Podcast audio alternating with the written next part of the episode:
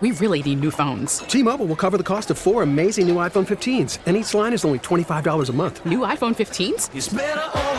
Only at T-Mobile get four iPhone 15s on us and four lines for 25 bucks per line per month with eligible trade-in when you switch.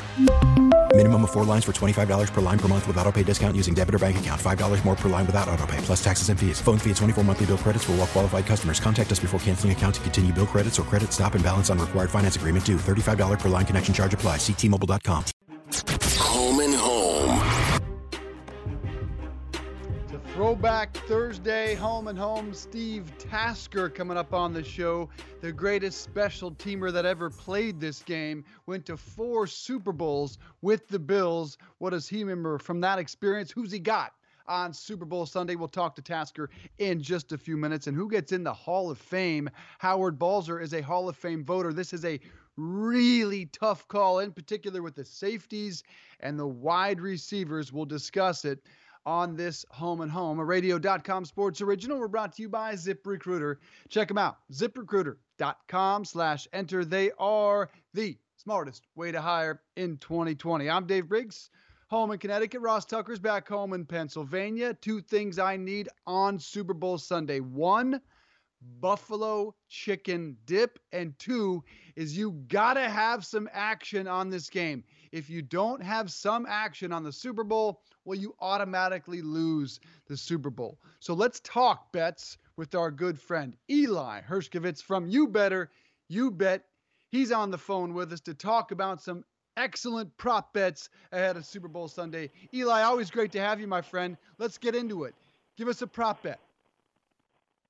Yeah, so uh, looking at the odds right now, they've kind of shifted a little bit since they opened a couple weeks ago. But uh, one of my favorite prop bets is George Kittle over in receiving yards at 72 and a half. Again, if you think about how the Chiefs are going to try to blanket uh, Kittle and the rest of these 49ers skill position players, I would assume they're going to try to put uh, Tyrann Mathieu on Kittle when Kittle lines up in the slot. But if Shanahan's able to put Samuel in the slot as well, then you probably get Kittle matched up on a linebacker at times, which obviously is a matchup he can win. So that's one of my favorite prop bets uh, in, in the Super Bowl, and then kind of correlating that with Garoppolo over passing yards. Again, this is a uh, a, a quarterback that a lot of people are looking back to the Packers game and the Vikings game, two games that Garoppolo didn't perform well. And really, Kittle hasn't had a good NFL postseason either. But uh, again, you have to have short memory as a better. And I would expect this game to be a high scoring game. I like the total to go over two. I think Garoppolo has a good performance. And again, you, you can't just think about the past two games in the playoffs. You have to look ahead. And you have to look at the whole body of work too. Garoppolo's had a good season, and uh, overall, I would expect him to uh, to be able to take advantage of a Chiefs secondary that overall this season. Again, look at the whole body of work. One of the better safeties is out in this game, and uh, I, like the uh, I like the 49ers passing game in the Super Bowl. I'm kind of with you, Eli. I like that. I think Spagnuolo is going to sell out to stop the run. Doesn't want to just let him run over him make Jimmy G beat him. I think Jimmy G, quite frankly, has a great chance to be the MVP of the game and to put up pretty big numbers because I think the Chiefs are going to be all in to stop the run. And your boy Kittle, I think, has a great chance to have a big day. Uh, what else you got for us?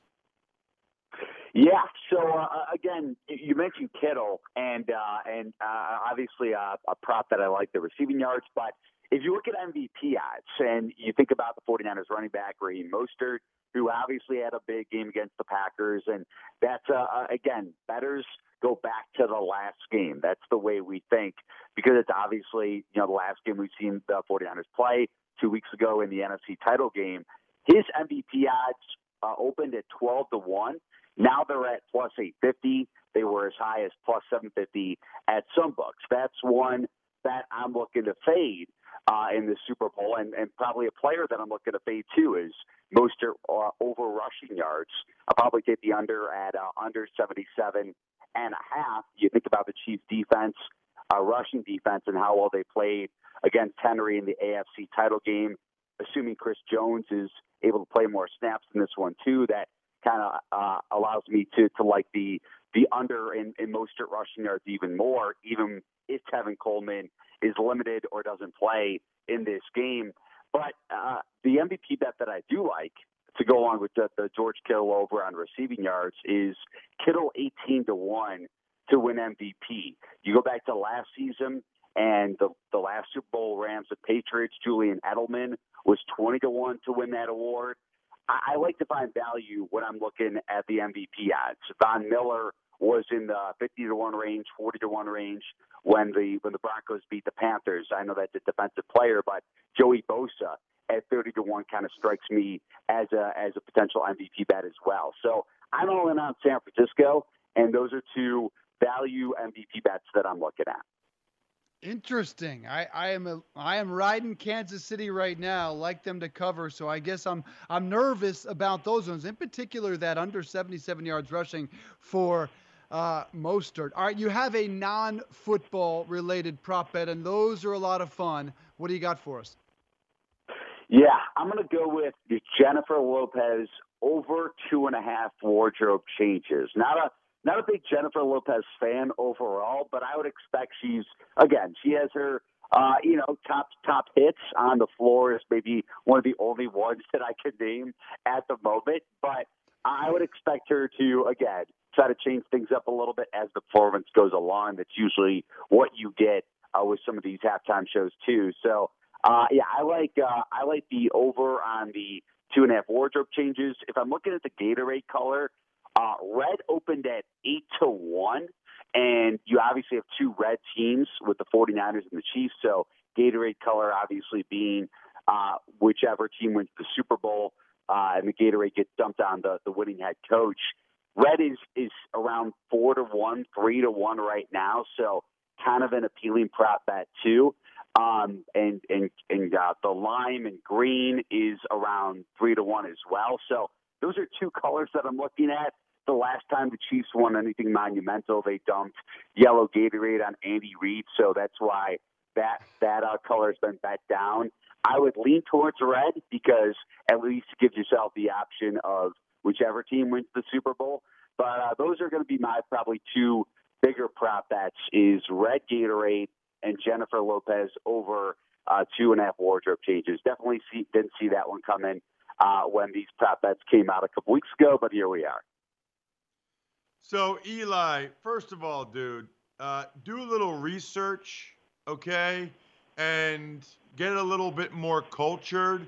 How about be fooled by the rocks that I got? I'm just, I'm still Jenny from the block. First I had a little, now I got a lot.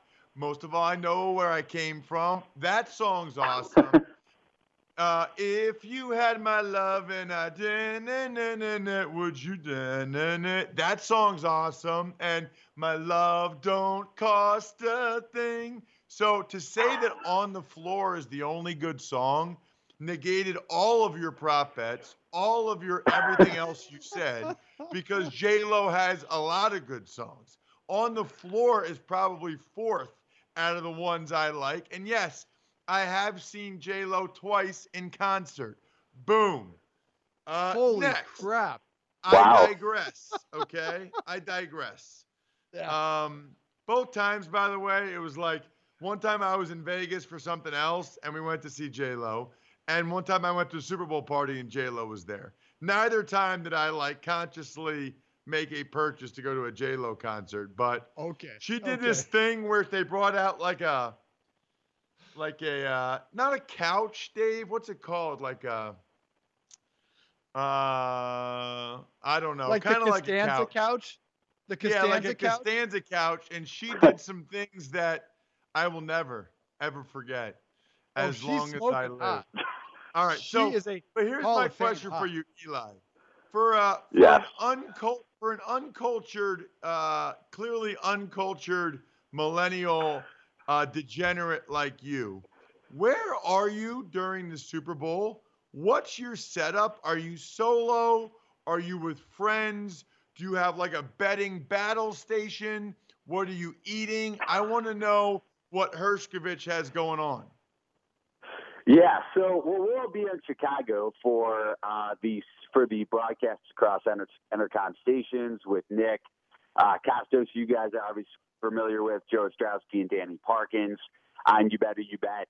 But so we'll all be together. I'm usually with a couple friends, a few friends. I got my laptop. I can't do it on the phone, right? Because well, no, you can't even bet. It's not even established yet, even though it's legal. You you're, you aren't allowed to to bet yet. So uh, I got to get all, all my bets before I before I leave for for Chicago uh, in, in Philadelphia here. Well, I'm still here over the next couple of days. But yeah, traditionally I would be you know set up with a laptop um, and got a couple friends. I, I can't talk too much in the second half.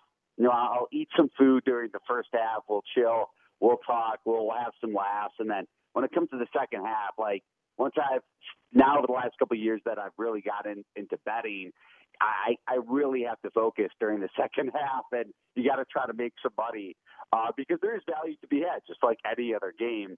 And while it is uh, just it's the last football game of the season, so uh, you want to try to make the most money that you can while the NFL is still around.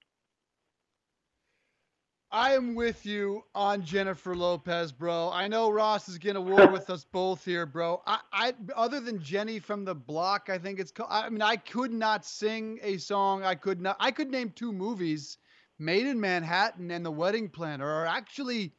Okay, I'm to admit it and lose my man card, Eli.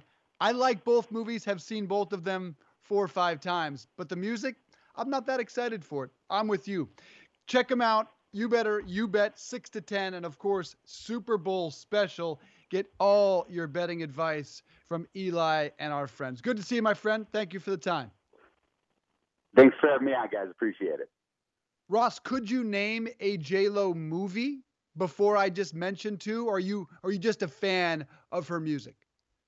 Uh, i think i might have been able to is it maid in manhattan yeah, I might I might have been able to name that one. I I mean I've seen that one. I like her movies. I like her. I like her. She's hot. She, I mean, Wedding Planner's really good. I mean, Matthew McConaughey's always good, but uh, look, she is she is Hall of Fame hot. Not that those excited are the two myself. Movies, those are the two. Those are the two movies that jump out to me: Maid in Manhattan yeah. and Wedding. Whatever. Right. What's it called? Wedding Planner. Wedding Planner. Pre- two pretty good movies, but I'll watch the halftime show. But not that excited about her tunes. All right. Speaking of Hall of Fame, She's Hall of Fame hot. Who's Hall of Fame worthy in this class? It is as difficult as I can recall, in particular at the wide receiver and the safety position. It is splitting hairs between some of the all time greats. Let's talk about it with the Hall of Fame voter, Howard Balzer. Howard, great to have you on the program. First, before we get into this class of 2020, how does one become a Hall of Famer? What are the credentials? Well, that, that's a great question. Do we have about an hour? I mean, you know, to become to become a Hall of Famer, obviously. Well, first, there's there's one level of Hall of Famer, and that's the elite players, whether it's the Brett Favre's or the Jerry Rices or whatever names you want to mention. Where when it gets into the meeting room the day before the Super Bowl, there doesn't even have to be any discussion. The presenter stands up, says, "I present Jerry Rice for the Pro Football Hall of Fame. He sits down, they say any discussion, and there's no discussion, and we move on to the next person. That's the elite. Then you get to the next level, and that becomes just how do you separate where what, and and it's all just gut feeling, it's instinct, it's evaluation, obviously, it's statistics, it's talking to people. You know, I think a lot of people have this notion that we, the 48 of us, all just get in there and we're just exercising our personal feelings and all that, which to a degree is part of it. But we also do a lot of research on these guys and talk to people and talk to coaches and talk to players and talk to those who played with and against the you know the players and you get a feel for who are the guys uh, that are worthy of being a Hall of Famer. When it comes down to it, these 15 finalists, they're all worthy. And that's what really makes it tough because you can make a case for all of them. And but obviously all of them can't get in in one particular year. That leads to guys waiting and all that. But I do agree. Back to one of your original points, this might be one of the more wide open years in a while, mainly because of the first. The first there's not that. You know, there's really only one first time eligible that has a darn good chance and maybe is a slam dunk is Troy Polamalu. Reggie Wayne's a first time eligible, but I don't see him jumping over the other two wide receivers that are in this class. So that leaves open four spots And so the last couple of years when there was basically only two because three first time eligibles got in. Howard, my question, or at least question number one, is the debate Dave and I have been having, and it revolves around Andy Reid. In your mind, your personal opinion, does he need to win a Super Bowl to be a Hall of Famer, or do you think he's already worthy of being a member of the Hall of Fame? I believe he's already worthy. That's my belief. That doesn't mean that's what 47 other pe- people who are on the committee believe. And so, you know, we've put other head coaches in who haven't won a Super Bowl. Uh, you know, Bud Grant with the Vikings, they went to four, didn't win. Marv Levy with the Bills, they went to four in a row, didn't win. He he was he was enshrined. So I think the resume of Andy Reid right now, the fourth winningest coach in NFL history, has the fourth most playoff appearances in NFL history, seven conference championship games. But there are those who believe now the narrative on the outside is, well, he needs that Super Bowl. I don't know what all the other voters think. I don't. T- we haven't really talked about Andy Reid to this point, but I'm sure it'll come up if he hasn't won one when he does when he does retire. It's five years later. It'll probably be part of the discussion. But in my mind, he's a Hall of Famer for what he has accomplished, and especially in two different places. Okay, two things off that. Talking to Howard Balzer uh, Hall of Fame voter. One, the last time he was there 15 years ago, we all know had some issues with clock management down the stretch. If that happens again on Sunday, and Andy Reid's two biggest moments in coaching are represented by failures in crucial stretches, I don't understand how you can put a guy in the Hall of Fame. But secondly, just to clear up where you stand on coaches, is in your mind Dan Reeves a Hall of Famer who's been to four Super Bowls with two different teams? No, that's a great question. He was he was a finalist in the centennial class of the eight coaches uh, that were up for discussion, and obviously he didn't he did not win. I Uh, he I mean he did not get elected. I, I yeah I think he's Hall of Fame worthy. I think there's a lot of there's a lot of head coaches. You know there was others in that group that were considered like Don Coryell, who's been a finalist in the regular you know the regular process five times and hasn't gone got in yet. You can make the argument Jimmy Johnson is part is in the Hall of Fame in large part when he hired Norv Turner in his third and Jimmy Johnson's third season as Cowboys head coach, and Norv Turner was coaching Don Coryell's system, and so and and that's changed the NFL in a lot of ways. When after Coryell went to the Cardinals and San Diego Chargers, so yeah, I, I think Dan Reeves and he's, he's being considered. And I think at some point there, there's a move now that, and I think this could happen. It's not definite, but it could happen that there is going to end up being a separate coaches category, just like hmm. there is for contributors, which started five years ago. Take them out of being considered with players, and then we'll see some of these more deserving coaches uh, get in. And so, and, and I think it's a little bit unfair too. I mean, you mentioned, you know, one instance in a Super Bowl for Andy Reid. You have to look at a guy's career in total. I mean, every coach has had issues with clock management. Every coach has had things that happen in a game or whatever for whatever reason. But I think you have to look at the total big picture. I mean, heck, Brett Favre threw the most interceptions in you know in history. Uh, you know, players make mistakes. Everybody does. Everybody does. And so I think that you have to look at that. Like I said, you have to look at the big picture of anyone's career and say, hey, do all these positives outweigh outweigh a few tough things that happen to them along the way? Um, Howard, let's get into this Hall of Fame class. And who, in your mind, are the slam dunks or guys that you feel really strongly about? I don't know. You know, everyone seems to think that Troy Polamalu is a slam dunk, and he very well could be. He could end up being a first time uh, get in as a first time eligible. But you, you know, you raise the thing about safeties. You know, there's other safeties in that room with Steve Atwater, who's in his 16th year of eligibility, third year as a finalist. John Lynch, seventh consecutive year as a finalist. LeRoy Butler, finally first time as a finalist, but has been eligible for a long time. That's a lot of safeties, and there could be the feeling. I mean, I remember five years ago, Orlando Pace, everybody thought was a slam dunk as a first time eligible and did not get in. And I think the feeling that year, and I think this could happen this year, and Junior Seau was a first time eligible who got in. The other four guys that year, that was 2015, were all players that had waited. It was Charles Haley, six six years a finalist, Tim Brown, six year, Jerome Bettis, fifth year, Will Shields, fourth year. And so it was kind of a quote cleanup year. And everybody realized, Mm. hey, these guys have been waiting a long time. They're deserving. Let's get them in. Orlando Pace is going to have his time, and he did the, the ne- very next year when he got in. So it's possible that someone people could say, hey, it's time for Lynch or it's time for Atwater. Troy can wait a year. It's not the end of the world. And then you have other guys like Alan Faneca, fifth year, Isaac Bruce, Tony Boselli, Edgerrin James, fourth year as a finalist. So I, I think there's six guys in there, aside from Polamalu, who've been waiting, you know, a good number of years and have been finalists repeated times that could end up being those other four or five if Polamalu doesn't make it, and it becomes a really good cleanup year for these guys who have been waiting. So there's six guys for four or five spots. And I have, I'm not saying, I'm not predicting that'll happen, but it wouldn't surprise me if it does, because that can, that can happen. Like, like I said, those quote cleanup years that occur, because there's a lot of first time finalists in this class, Yeah. not the two first time eligibles and five other guys who are finalists for the first time. I'd be surprised to see one of them jump over guys who have been finalists, you know, quite a few times before.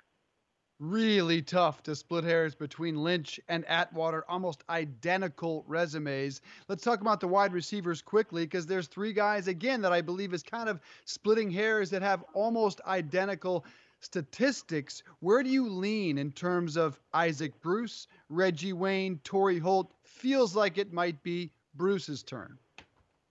Well, I, I feel it should be, and I have to admit, um, you know, I'm a little biased because I'm from St. Louis, and I will present the cases for both Isaac Bruce and Torry Holt. And I was a little surprised. Holt, I thought Holt wouldn't make the finals until Isaac Bruce had been inducted, but he's in there this year with Reggie Wayne, a first-time eligible, who's also very deserving. But I think when it push comes to shove, when you look at those three guys, like you said, when it's close and the guys have, but you know, Bruce, it's it's somewhat close, but this was a guy who had the second most receiving yards in history when he retired, and he's still fifth with over 15,000 yards. And there's only four or five wide receivers in history that have totaled 15,000 receiving yards. And so I think when guy when the committee looks at it and says, okay, we're going to put in a receiver, it should be the guy that's been the finalist the most times. So so I lean towards Isaac Bruce. I think the other guys will get in in time, but I think one receiver will because we all know a lot. Um, a bigger logjam is coming. I mean, Hines Ward has been a semifinalist several years, hasn't been a finalist yet. Next year, Calvin Johnson comes in as a first-time guy. The year after, Steve Smith and Andre Johnson. So there's a lot of receivers coming down the pike, and you don't want to get to that point where you you've created this persistent logjam again, like we had with Cris Carter and Tim Brown and Andre Reed for a number of years. Howard, I, I got to ask you about the position everybody cares the most about. Obviously, offensive line. We know that. Um, do you have a pecking order in your mind for Boselli, Faneca, and Hutchinson? It- It's really tough between those guys. I, I think Boselli is probably the best player of the group, and if he had played longer and had more years, he would have been in five years ago. Uh, because he was he was not a finalist for a number of years, mainly because of the short career. F- finally, Terrell Davis getting in helped him, and in terms of the short career. So I think he's the best player. Does he get in? I, I think Hutchinson certainly is right there with Boselli in terms of being a guard and one of the best that there ever was. Faneca has waited the longest. I mean, he's a, in terms of being a finalist at least. He's this is fifth year as a finalist. Boselli is his fourth, and Hutchinson, I believe, this is his is his third. And so it's it's always tough to split them, and it, it definitely is. And votes get split sometimes in that room, and that affects other guys. Or if if guys mo- vote for multiple offensive linemen in the reduction to ten, then that helps that hurts other guys who might have been in the ten if not for all those linemen. So I think it's tough to separate them all. Like I said with the receivers, sometimes it goes to the guy who's been the finalist the most times. But heck, you can make a very very strong case for all three of them, and I think they'll all be in eventually. Last one, Howard. Can you do me a favor? Can you tell all the guys in that room that I said Richard Seymour is the best defensive lineman I ever played against, and I played against a lot with all the teams I played for. I just feel like he doesn't have the numbers because of the Patriots scheme. But trust me when I tell you, you put him in any scheme, he could have been awesome. He could have done what Sapp did, in my opinion, in Tampa in that scheme. How much do the voters really understand that? No, I, I think they do, and I think it all comes out in the discussions. And that's what's so great about the discussions. And you get other people like yourself and whoever talking about a player like Richard Seymour. I think another guy you can kind of put in his group and is is is um, uh, Bryant. Also, I'm blanking on his. Uh, I can't believe I'm blanking on his first name from the from the 49ers. And he this is his first year as a finalist. And he's been eligible uh, for you know for a long time and he's in that group. He's like that because he, he defensive tackles most of the time don't get numbers. So I think we all understand that. But I think one thing we have to realize too, guys, is this. I think sometimes everyone doesn't realize just how hard it is to be a finalist, just to be a finalist. So there's the respect for those guys and, and Richard Seymour because he is a finalist. And so that's you know that's a big key, but I think it's lost in it in it sometimes because, like I said, it's hard to be a finalist. But yeah, I think we all understand it. It comes down when everybody votes, and there, like you like we've been talking about, there's kind of a pecking order. So I'm sure that he will continue to be. If he doesn't get in this year, he'll continue to be in this in the discussion. And one of these years, he's going to get. He's go, he's going to be in. I know it's hard for these guys to wait, but as we know, every year there's ten disappointed people when the voting gets announced. It's going to be a fascinating weekend in that regard. Howard Balzer, Hall of Fame voter, really appreciate you coming on the show. Very interesting discussion. Thank you. My pleasure, guys. Take care. Enjoyed it.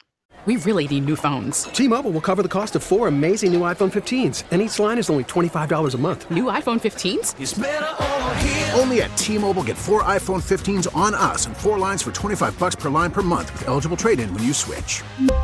Minimum of four lines for $25 per line per month with auto pay discount using debit or bank account. $5 more per line without auto pay, plus taxes and fees. Phone fee at 24 monthly bill credits for all well qualified customers. Contact us before canceling account to continue bill credits or credit stop and balance on required finance agreement due. $35 per line connection charge apply. Ctmobile.com. We get it. Attention spans just aren't what they used to be. Heads in social media and eyes on Netflix. But what do people do with their ears?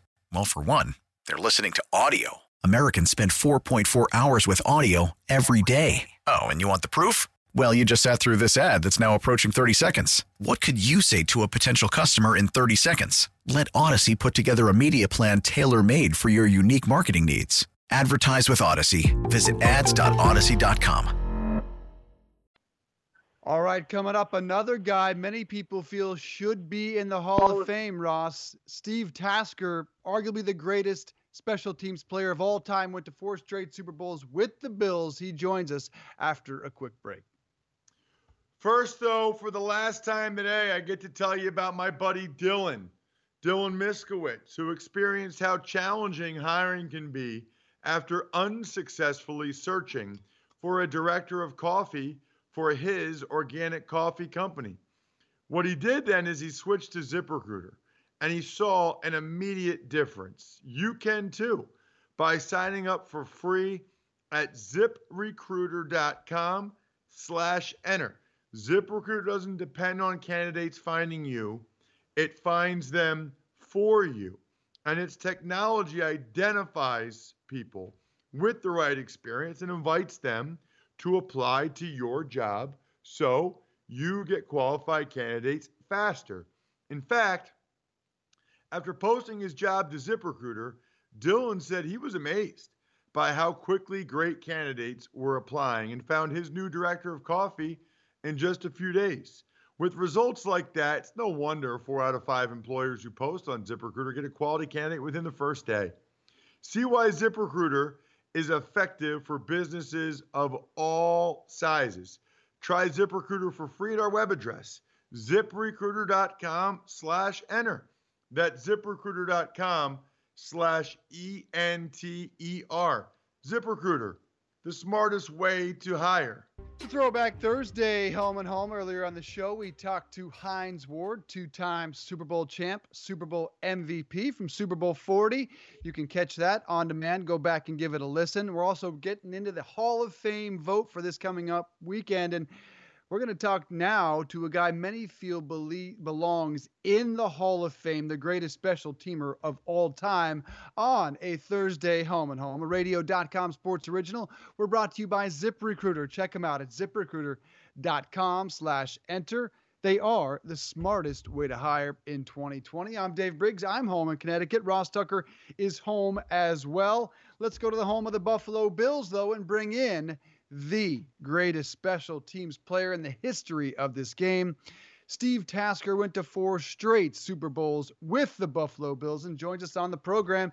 Steve, great to have you. I've always wanted to ask you what it was like to chase down Leon Lett and strip, just, and strip that ball. I joke about this because it blows my mind. People apparently confuse you with Don Beebe. What is your reaction when that happens, and does it happen often?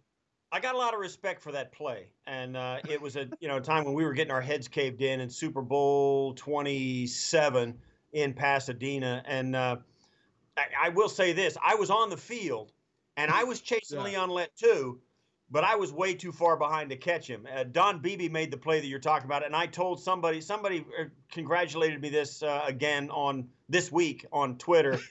and I promised Beebs that I would never take credit for because I got a lot of respect for that play. It was a, it was an iconic play in NFL history, and but it is true.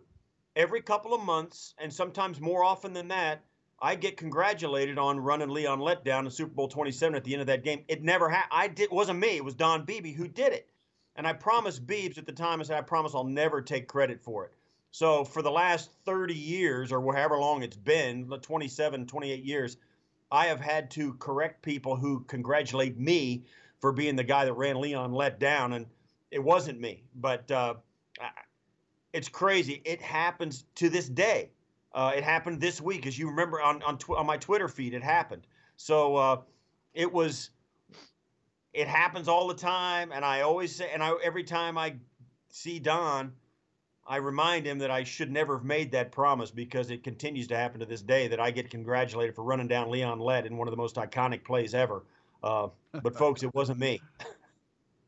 Steve, you are a much better person than I am. I'd be doing speaking gigs. I'd be doing everything. I'd be signing autographs. Guy that chased down Leon Lett. I'd be doing inspirational speeches for 10 grand. That's why you two should never give up. I would be all over that shit, man. It's true. It's true. I mean, I, it happens. It has happened on a regular basis for pushing 30 years. Uh, I mean, you know, Don and I are the same size. We're two small white guys who played in the NFL, and everybody thinks, well, there's no, it has to be that guy, right? Because there's not that many guys like us in the NFL, and they just take it for granted that I'm the guy, uh, and I'm not. So whatever, it's cool. I mean, I agree, and and Beebs, and it is an inspirational play. Make no mistake about it. There's a lot of people who've got a lot of good stuff out of that play and a lot of inspiration from it about never giving up and playing every game you're in, no matter what, to the end and because of that, it, gets a lot of mileage. And Beebs has gotten a lot of attention about it as well. Uh, but unfortunately, so have I for all the wrong reasons. Dude, I, I didn't realize that Don Beebe was the original Beebs, not Justin Bieber. I love that. That's amazing. Boy. Don Beebe's the original Beebs, not Justin Bieber. Steve, I, it's perfect week to talk with you because Super Bowl, you have experience in four as well as the Hall of Fame you know, we just had Howard Balzer on, who is a, a Hall of Fame voter. Just got to ask you, at, at this point, Steve, have have you given up, or do you think maybe down the line as a seniors candidate, you still have a chance? Seems kind of silly to me that a kicker or punter would get in and not you as pretty much universally recognized as the best special teamer ever. Well, I appreciate the conversation, obviously, and I, I mean, you know, what player does not want to be in the Hall of Fame? I mean, of course, but I, it, yeah, I mean, I never really thought it was going to be in the cards for me. I thought it was just there's just it's too crowded of a field every year uh, for them to throw a bone to somebody who wasn't a regular down and distance player. Um, it's you know, whenever I see the list of guys to go on, and even this year in the in the hundredth anniversary, where they had the you know the 20 guys that got in for the hundredth anniversary, and plus the the modern day player list, uh, the finalists, and I and I was a semi semifinalist for that this year. It's a really really prestigious list, and it's it's an awesome honor to be included on that list at times. But when you get down to it, is you know the problem is you have to take somebody off the list to put a guy like me on and and I have a hard time putting myself above the names that are on that list. I mean, certainly I'm honored to be included in that list. It's a short list of semifinalists, but when you cut it down to even 15, and even the 20, list of 20 names that are uh, that are the hundred year old timers list or whatever you call them, you know, the, the list that they put together as contributors and coaches and former players, old time players you know, to be included on that list in any way, shape, or form is a huge honor. Um, but I understand it's it's a hard thing to put a guy put any of these guys on because you have to take somebody else off of that list. And so I, I get it. It's a hard list to make. It should be a hard list to make. It should be a difficult decision to make for the voters. There should be some consternation over who you get on and who is left off. So I, I have no issues with the way it's handled. Uh, I'm honored to be a part of the conversation. If it never happens for me, it's it, you know I get it. Uh, if it does, I'll be overwhelmed because it is uh, an enormous honor. It's it's the it would be the culmination, like for me for me, like so many other guys before me. Um, wow, what a gift it would be. Mm-hmm. But I understand why it's difficult to get in the Pro Football Hall of Fame. I've played with a number of those guys. I played against a number of those guys, particularly all the modern day candidates. Uh, it's and I covered those guys for 21 years with CBS, a lot of them. So I understand why it's such a prestigious honor. I understand why it's so difficult to get in, and I understand why uh, I have not been included in in the list of finalists, uh, and I have not been included in on the list of guys who actually get in. It's hard. Uh, it's a huge honor. And there are a lot of guys who have done a lot of tremendous things on the football field in the time that I played and in the time since I played. So, uh, yeah, I, I, appreciate the conversation, but and and it would be great to get into that to that list or onto that list of Hall, Pro Football Hall of Famers, but uh, it's not for everybody. It's hard to get in, and it's there's in a single and the one of the reasons is there isn't a single solitary guy who has been inducted in the Pro Football Hall of Fame that I would say does not deserve to be there. So if I get in, awesome. If I don't, I understand the reasons why.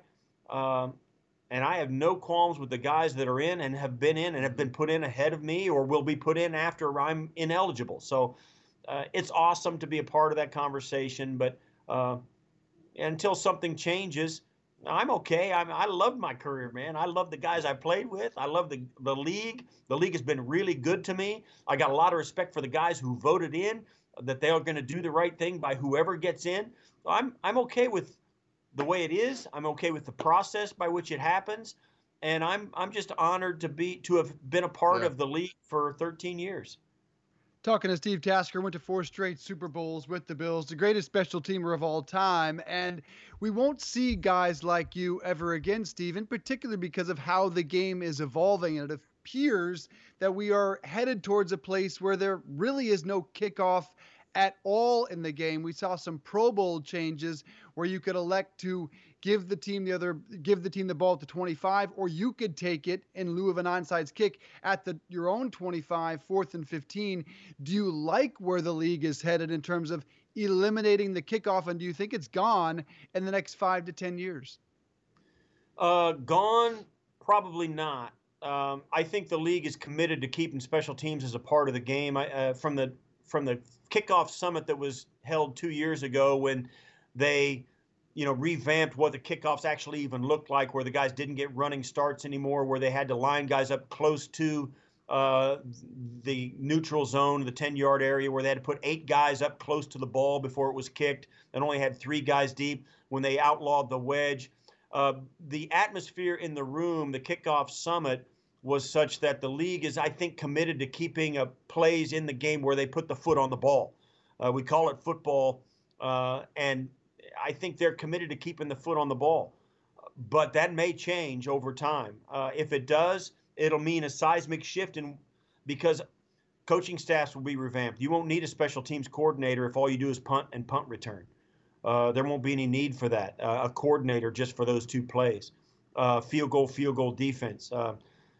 Uh, you won't need a coordinator for that stuff. You'll have, you know, a coach, and and he may get the designation, but man, oh man, it's going to take a lot of things off of his plate. If that happens, then uh, you know I, I think that will fundamentally change special teams, and and maybe they're moving towards that, and maybe it'll happen in increments. Uh, but as of now, it was my feeling during that summit a couple years ago that the league still wants to keep kickoffs as a part of the game. We'll see if that continues. Yeah, it's interesting, Steve, because you know you were so good at it, but you also have boys, including Luke, you know, plays professionally and has, and so you you more than anybody else with some of the shots you took have to understand trying to make the game safer. It's kind of an interesting dichotomy for you, isn't it? Yeah, a little bit. I mean, I, I tell people even now, um, even before they made this last kickoff change, that I, I kind of played in the golden era of special teams. And what I mean is the the rosters got bigger over the course of you know a couple of decades. It went from you know 36 or you know 33 or 36 all the way up to 45. So what happens is at the professional level, you wanted to hit on all cylinders with your roster. So that really put special teams on the map as far as having guys that they weren't going to play down and distance. They were going to stand there and watch. Or they were going to, you started to have specialists. You had the third wide receiver that would come in. You had the nickelback that would come in. You had pass rush specialists that would come in. You had third down backs that would step on the field or third wide receivers. So the began the game began to specialize when the when the rosters got big on game day. And because of that, you began to have guys who were core special teams players. They played every special teams, which gave your starting defensive end or starting linebackers a chance to come off the field and stay fresher in the fourth quarter because they weren't covering kicks. They weren't running wind sprints after a guy. Uh, and that's when the emergence of professional special teams players began. And then it, the other end point would have been somewhere. Uh, well, I don't know. I don't think it ever happened. I think the end was still happening. Uh, it because God, the rosters were still big, and you had core special teams players even to this day. I thought maybe it would come to an end when the salary cap hit, and they started pushing those guys off to the side, where you wouldn't have guys who played special teams for ten years, like I did.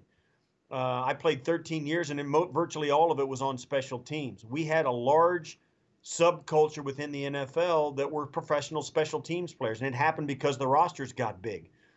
And that was really the golden era of special teams. It, there was a wedge blocking in the kickoffs. The, there were return guys that had to be dealt with. Uh, there were, you know, it was a little bit of a free for all on kickoff and punt returns and all of that stuff because you had professional special teams players on both sides of the field doing it. And if a team didn't make the right decisions in their roster and keeping guys who were better special teams players than they were a backup linebacker, teams were losing games because of it. Uh, my Buffalo Bills in the late 80s, early 90s were making uh, real strides in winning games and con- making contributions to championship teams on special teams. Uh, so I got a chance to play in an era where special teams were really in a position to contribute on a regular basis and a consistent basis. So, you know, that's where the argument for guys being in the Hall of Fame consideration came from, is because it was an era where special teams could make a difference and do it consistently. Steve Tasker with us, uh, reporter for NFL on CBS and co-host of One Bills Live on WGR Sports Talk Radio. Steve, quickly, um, I want to get your Super Bowl prediction, and also you mentioned your Bills experience, those four Super Bowls. What was it like at the time, having lost the four straight, and has it changed over the years the way you appreciate it?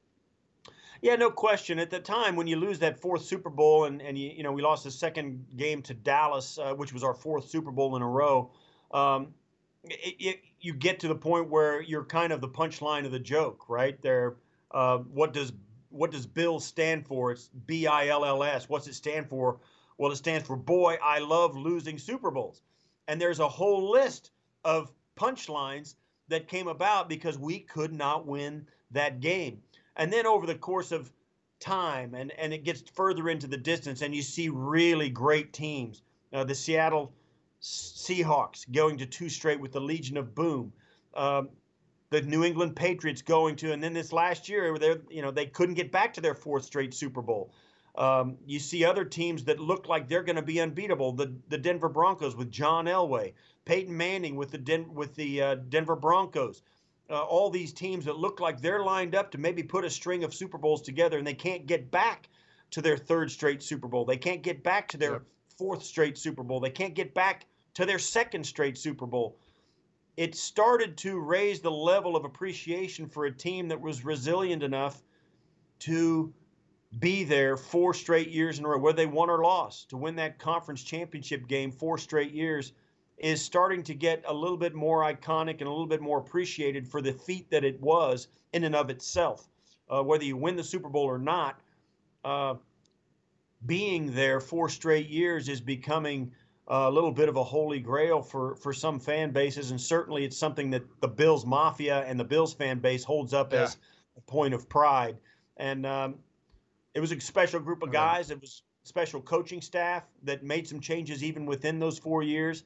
Uh, it was a special fan base, uh, and it was something that uh, maybe it'll never be duplicated. It probably will at some point, but man, oh man, it takes a special group yeah. to do it, and it takes a lot, a confluence of a lot of factors to get a team together that can do it. I don't think it happens again. Real quickly, your prediction for Super Bowl Sunday in 20 seconds. Who wins and why? Uh, I think this is going to be a really good Super Bowl. I would give the edge to 40, the 49ers for one reason. Now, only because they're the more complete team. Uh, they can run the football. They and theoretically they can throw the football really well. They've got a great front seven who can get pressure right away with four guys. Uh, now the Chiefs have put it together defensively, uh, where they can, you know, they they had a good championship game, good run against the Tennessee Titans with a great running game. Uh, but I don't think the Chiefs can run the football effectively uh, in this game. I think you need a complete team to win a Super Bowl, especially a closely contested Super Bowl like this one looks like it's going to be if you're a complete team, if you're really good in all four phases, the run and pass on both sides of the ball, in coverage and pass rush on, you know, uh, and in running it and throwing it on both sides of the ball, I think the 49ers look more like that team to me. Uh, I would go with them. Certainly the Chiefs are a phenomenally gifted offense. Their speed is second to none. They're a handful in the passing game. But if they don't hit it in their passing game, if the Niners make enough stops in the passing game, the Chiefs can't throw it. I mean, the Chiefs cannot run it. They don't have a running game that is as stout as the Niners. I mean, I, don't think the Chiefs can beat you two ways.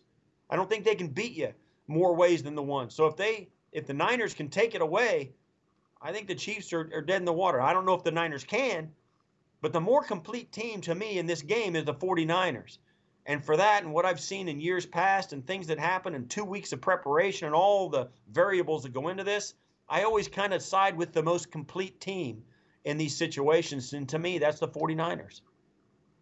The NFL on CBS, WGR Sports Radio, the greatest special teamer of all time, Steve Tasker. Awesome to have you on the show, my friend. Thank you. Guys, thanks. Ross, Dave, appreciate it. You're the man. All right, so Ross, he's got San Francisco. You've got San Francisco. I've got Kansas City. We need a bet. Is it beer? Is it bourbon? Is it clothing? Do you have any thoughts, or do we need to settle that over the weekend? Um, I am going to send you.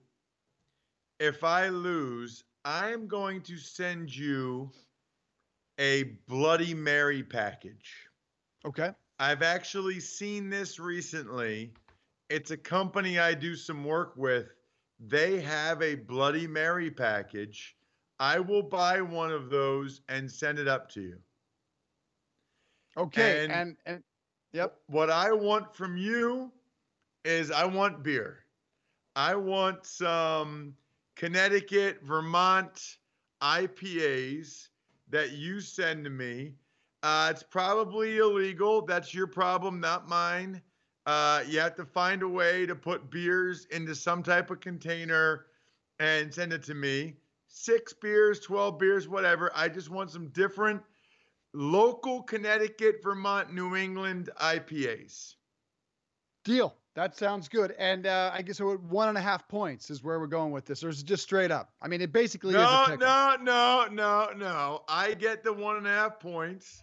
That's fine. I'm the That's Niners. Fine. I get the one and a half points. You're the one that said Andy Reid's going to blow it again. I can't believe you're picking the Chiefs. You you think Andy Reid's going to blow it again?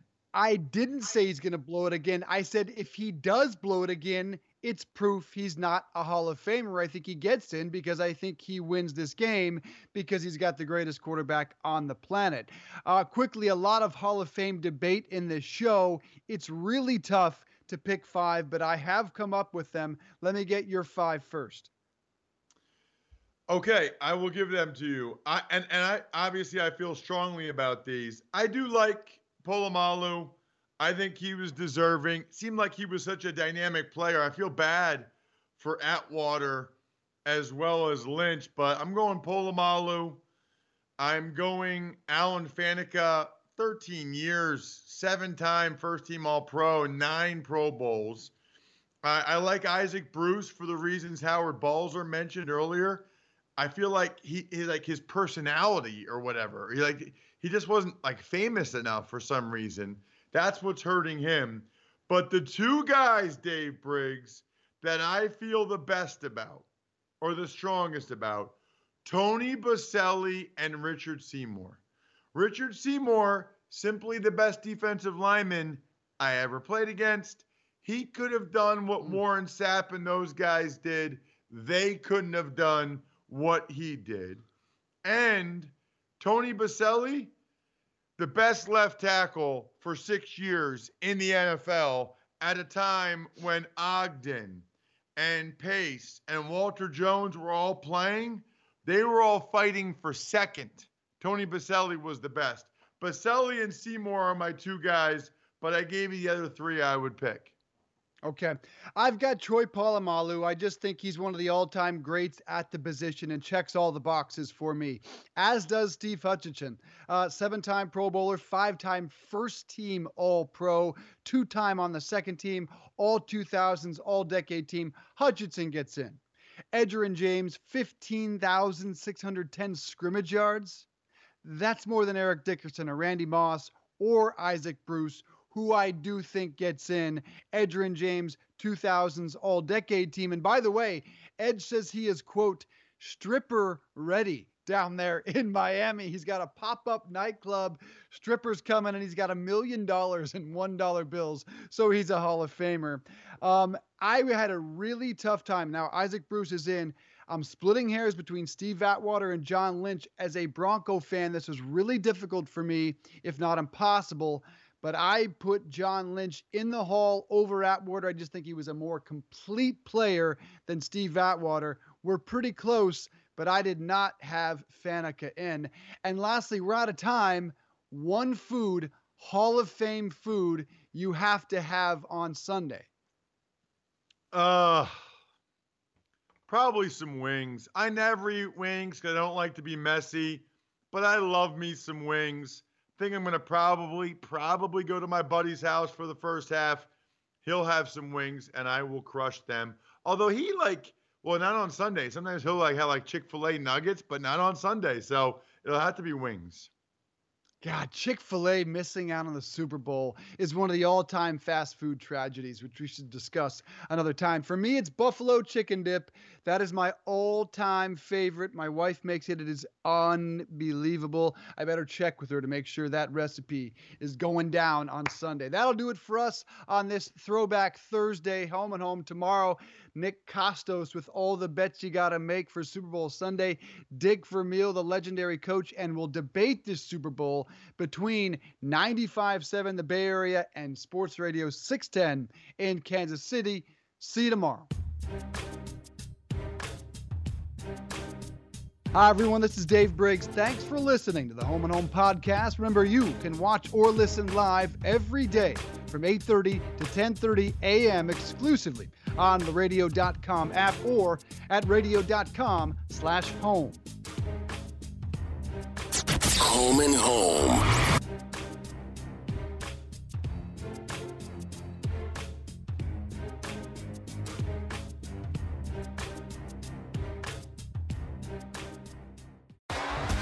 T-Mobile has invested billions to light up America's largest 5G network – from big cities to small towns, including right here in yours.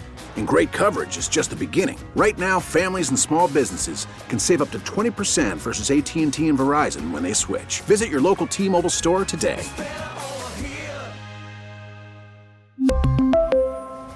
Plan savings with three lines of T Mobile Essentials versus comparable available plans. Plan features and taxes and fees may vary.